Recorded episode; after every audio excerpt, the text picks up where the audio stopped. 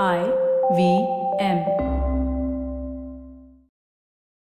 नमस्कार, इक्का दुक्का इकोनॉमी पॉडकास्ट के नए एपिसोड में आपका फिर से स्वागत है। आप सब में से किस किस ने जोमैटो के आईपीओ पर पैसा लगाया?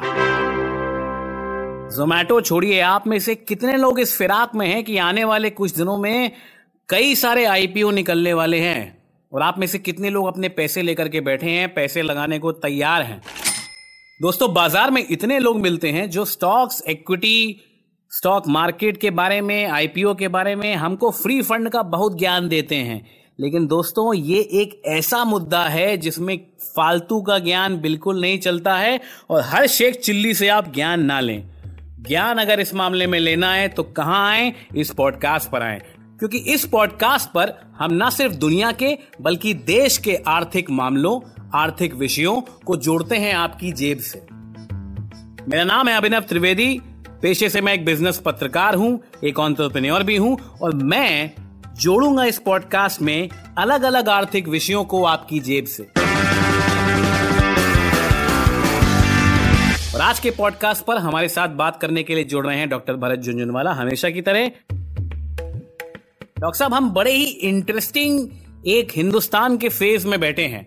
लिबरलाइजेशन को लगभग 30 साल से ऊपर हो चुके हैं और इस वक्त सेंसेक्स अट्ठारह हज़ार क्रॉस कर चुका है। पिछले एक साल में लगभग दो करोड़ नए इन्वेस्टर मार्केट में आए हैं। इन्होंने अपने डीमैट अकाउंट खोले हैं। और ये मैं आपको सेबी का डेटा बता रहा हूँ। और इस वक्त अगर हम मार्केट देखेंगे ना, डॉक्टर साहब तो कई सारे आईपीओ निकल रहे हैं। जोमेटो का आईपीओ भी हाल फ़िलहाल में निकला है। कुछ दिनों में एलआईसी का भी आईपीओ आने वाला है। कई सारी नई टेक्नोलॉजी कंपनीज़ हैं, जैसे कि पेटीएम एक्सीगो वगैरह वगैरह, ये सब अपने आईपीओ अपने आगे आने वाले, कुछ दिनों में निकालने वाले हैं। ये जो इस वक्त मार्केट का बुल रन है, जिसको लोग बुलाते हैं कि भाई मार्केट लगातार ऊपर जा रहा है, ये इस सिनेरियो को आप कैसे देखते हैं? पहली बात तो ये। दूसरी बात ये कि बहुत सारे हमारे श्रोता ऐसे हैं जो स्टॉक मार्केट अभी समझ रहे हैं। और ये इस परिवेश में पले बड़े हैं कि भाई स्टॉक मार्केट एक जुआ है, इसमें पैसा लगाना चाहिए या नहीं, एक संचय इनके दिमाग में रहता है। तो उस लिहाज को देखते हुए, उस परिवेश को देखते हुए हमको दो टूक बातों में आप ये समझाइए कि पहले आप इस सिनेरियो को कैसे देखते हैं, जो अभी आईपीओ का लगातार चल रहा है बुल मार्केट का? और डॉक्टर साहब, इनमें से बहुत सारी कंपनियाँ ऐसी हैं जो डेट में हैं। इनके पास प्रॉफिट दिखाने के लिए नहीं है। ये सिर्फ़ फ्यूचर में रिटर्न प्रॉमिस कर रहे हैं कि ये अच्छे रिटर्न्स देंगे। तो क्या ऐसी कंपनियों में पैसा लगाना चाहिए? देखिए, मैं आपके सेकंड सवाल को पहले लेता हूँ कि कंपनी में पैसा लगाने के लिए दो चीज़ें देखनी चाहिए। एक तो कंपनी के जिसको कहा जाता है फंडामेंटल्स फंडामेंटल जैसा आपने कहा कि यदि कंपनी स्वयं बहुत लोन में है डेट में है, और फिर भी शेयर इश्यू कर रही है तो इसका मतलब कंपनी के फंडामेंटल्स अच्छे नहीं है। फंडामेंटल का मतलब आप सीधा ये समझें कि कंपनी की पूंजी पर आज के दिन कंपनी कितना प्रॉफिट कमा रही है। यदि कंपनी आज प्रॉफिट कमा रही है तो आपको थोड़ा अधिक विश्वास होगा कि आने वाले समय में भी ये कमाती रहेगी। लेकिन यदि आज कंपनी घाटे में है तो आपको यह अनिश्चित रहेगा कि कल वो कमाएगी या नहीं कमाएगी। हाँ ये फिर आपकी रिस्क की एबिलिटी है। आप समझते हैं कि वो कंपनी इतनी तगड़ी है कि आज घाटे में है और कल प्रॉफिट कमाएगी तो आप अपना रिस्क लें। लेकिन फंडामेंटल्स उसके अगेंस्ट होंगे। तो पहली बात के फंडामेंटल देखें और दूसरी चीज़ फिर उसके प्रमोटर और उसकी इंडस्ट्री की सिचुएशन को देखें। जैसे आज के दिन अगर कोई थर्मल पावर प्लांट है तो उसका जो शेयर होगा वो थोड़ा सा कमज़ोर रहेगा क्योंकि पूरे दुनिया में थर्मल पावर के ऊपर दबाव पड़ रहा है पर्यावरण को लेकर के। तो आप दोनों चीज़ों को देख कर इन्वेस्ट करें। पहले कि कंपनी के फंडामेंटल्स कैसे हैं और दूसरा कि कंपनी का सेक्टर कंपनी के प्रमोटर्स कंपनी की स्थिति कुल मिलाकर कैसी है। यदि दोनों चीज़ें मैच करती हैं तो थोड़ा बहुत इन्वेस्टमेंट करना चाहिए।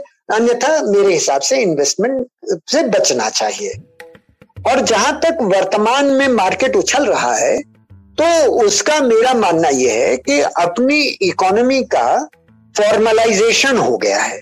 नोटबंदी जीएसटी और कोविड तीनों संकटों के कारण जो छोटे उद्योग थे, वो दबाव में आए हैं और जो बड़े फॉर्मल उद्योग थे, उनका धंधा बढ़ा है। इसलिए शेयर मार्केट में बड़े धंधे करने वाले जो फॉर्मल कंपनीज़ हैं, उनका धंधा बढ़ रहा है और मैं ये मानता हूँ कि ये फ़िलहाल ये स्थायी रहेगा। यानी कि बड़ी कंपनियों का कब्जा जो मार्केट पे है, वो बना रहेगा और बड़ी कंपनियों के प्रॉफिट ठीक ठाक रहेंगे। देखिए, ये कई सारे लोगों के लिए नया टर्म है और इक्विटी मार्केट में लोग पहली बार डील कर रहे हैं। तो आजकल के यंगस्टर्स को आईपीओ में जाने से पहले या फिर इन जनरल इक्विटी मार्केट में इन्वेस्ट करने से पहले या फिर आईपीओ के लिए लोग खासे आकर्षित होते हैं, खासकर बड़ी कंपनियों की जैसे एलआईसी का आईपीओ आने वाला है, कई लोग उसमें नज़र लगाए बैठे हुए हैं। तो किस तरह की सावधानियाँ बरतनी चाहिए? किस तरह के रिसर्च करने चाहिए? पहली बात तो मैं कहूँगा कि आप किसी की बात ना सुने और गूगल के ऊपर भरोसा ना करें। क्योंकि गूगल में आईपीओ के समय बहुत सारी न्यूज़ दोनों तरफ़ से प्लांटेड होती हैं। जो उस आईपीओ के विरोधी होंगे वो उसको नीचे दिखाएँगे जो उसके सपोर्टर्स होंगे वो उसको ऊपर दिखाएँगे। बहुत पैसा खर्चा किया जा सकता है। इसलिए किसी दूसरे के ऊपर विश्वास करने के बजाय अपनी बुद्धि से चलिए ये मेरी पहली एडवाइस होगी। दूसरी बात मैं ये कहूँगा कि कम से कम जब आप शुरू कर रहे हैं शेयर मार्केट में तो आईपीओ में जाने के बजाय पहले आप सेकेंडरी शेयर मार्केट जिसको बोलते हैं, यानी कि एग्जिस्टिंग कंपनीज़ के जो शेयर शेयर मार्केट में ट्रेड हो रहे हैं, उन्हीं में से कुछ में पैसा लगाइए। और एक साल तक उनमें, जैसे आपकी अगर एक लाख रुपए की पूंजी है तो पहले एक वर्ष में आप दस हज़ार या बीस हज़ार रुपए की पूंजी से खेलिए उसमें कुछ शेयर्स में खरीदिए, उनका अध्ययन कीजिए, उन कंपनी के बारे में जानकारी कीजिए, खरीदिए, बेचिए। तो बीस हज़ार के की पूंजी आप लगाएँगे, एक साल में आपका बीस का या तो तीस हो जाएगा या बीस का पंद्रह हो जाएगा, कोई बात नहीं। तो आपको ये समझ में आ जाएगा कि शेयर मार्केट में कंपनियाँ कैसे बढ़ती हैं, कैसे गिरती हैं, कैसे लाभ होता है, नुकसान होता है। तो पहले तो मैं कहूँगा कि शुरू में आईपीओ में मत जाइए। दूसरी बात मैं ये कहूँगा कि जब आप न्यू कंपनी में जाएँ आईपीओ में जाएँ तो आईपीओ में भी पहले एग्जिस्टिंग कंपनी में जाइए, जैसे एलआईसी में आपने बोला, और उसके बाद न्यू कंपनी में जाइए। न्यू कंपनी का मतलब जो कंपनी आज अस्तित्व नहीं है, आज आपने कंपनी बनाई, उसमें आपने चार, छह बड़े नामों को जोड़ा, और फिर नई कंपनी आईपीओ ले आए। तो ऐसी परिस्थिति में कंपनियों का कोई ट्रैक रिकॉर्ड नहीं होता तो उससे आपको बिल्कुल बचना चाहिए। अगर आईपीओ में भी जाना है तो एग्जिस्टिंग कंपनी में जाइए, जिससे कि आपकी पूंजी अगर सौ रुपए का शेयर खरीदेंगे तो हो सका, है हो सकता है सत्तर रुपए का हो जाए, लेकिन सौ का शून्य तो नहीं होगा। मैं जो समझता हूँ कि वॉरेन बफे और राकेश झुंझुनवाला जब रिसर्च करते हैं तो वो जर्नल अगर नहीं पढ़ते हैं। उनका कहना ये होता है कि वो उस कंपनी पर रिसर्च करते हैं। जैसे आज आपको रिलायंस के शेयर खरीदने पाँच हज़ार रुपए के, दस हज़ार रुपए के, जो भी। तो अब आपको रोज गूगल पे या हफ़्ते में एक बार गूगल पे रिलायंस सर्च कीजिए। कि रिलायंस ने कौन सी नई कंपनी खरीदी, कोई नया प्रोजेक्ट बनाया, रिलायंस पर सरकार ने कोई पेनाल्टी लगाई, सेबी ने कोई पेनाल्टी लगाई। रिलायंस ने, मान लीजिए कि रिटेल में गया तो रिटेल का क्या परिस्थिति है? यानी कि जिस कंपनी में आप इन्वेस्ट कर रहे हैं, उस कंपनी के बैकग्राउंड में, उस कंपनी के सेक्टर में, उस कंपनी के इतिहास में, इन चीज़ों पर आपको स्टडी करनी पड़ेगी, जो कि जर्नल से नहीं होगा।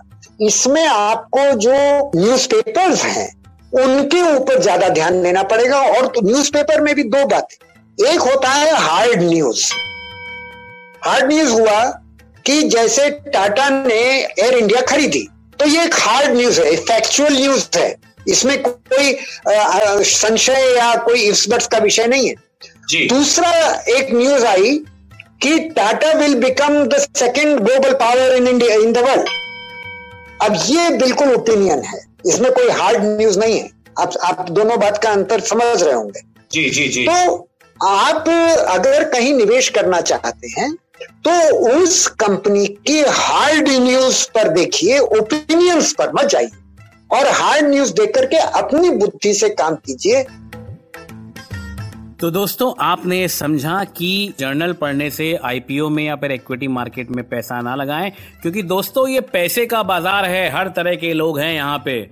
कुछ न्यूज़ प्लांट करने वाले हैं, कुछ न्यूज़ का फ़ायदा उठाने वाले हैं। तो ऐसा भी हो सकता है कि जो खबर आप पढ़ रहे हो वो पूरी तरीके से झूठी भी हो, वो फेक न्यूज़ हो तो इस तरह की लापरवाही ना करें, सिर्फ़ जानकार लोगों से बात करें, अंधाधुन किसी भी शेख चिल्ली स्टॉक में पैसा ना लगाएँ, किसी फूफा के, ताऊ के, साले के, भतीजे के कहने पर पैसा तो बिल्कुल भी मत लगाएँ। अपने पे भरोसा है देवियों और सज्जनों तो तबदीर से बिगड़ी हुई तकदीर बनाने वाले बहुत मिलते हैं। तो आज हमने ये जाना दोस्तों कि आईपीओ के अराउंड जो हुआ है, वो क्या है? अगर आईपीओ का ये पॉडकास्ट आपको पसंद आया हो तो अपने दोस्तों के साथ शेयर कीजिए। उन दोस्तों के साथ खासकर जो हमेशा शेयर मार्केट को लेकर के बहुत एक्साइटेड रहते हैं, लेकिन ज्ञान उनका अंडा बटा पराठा होता है।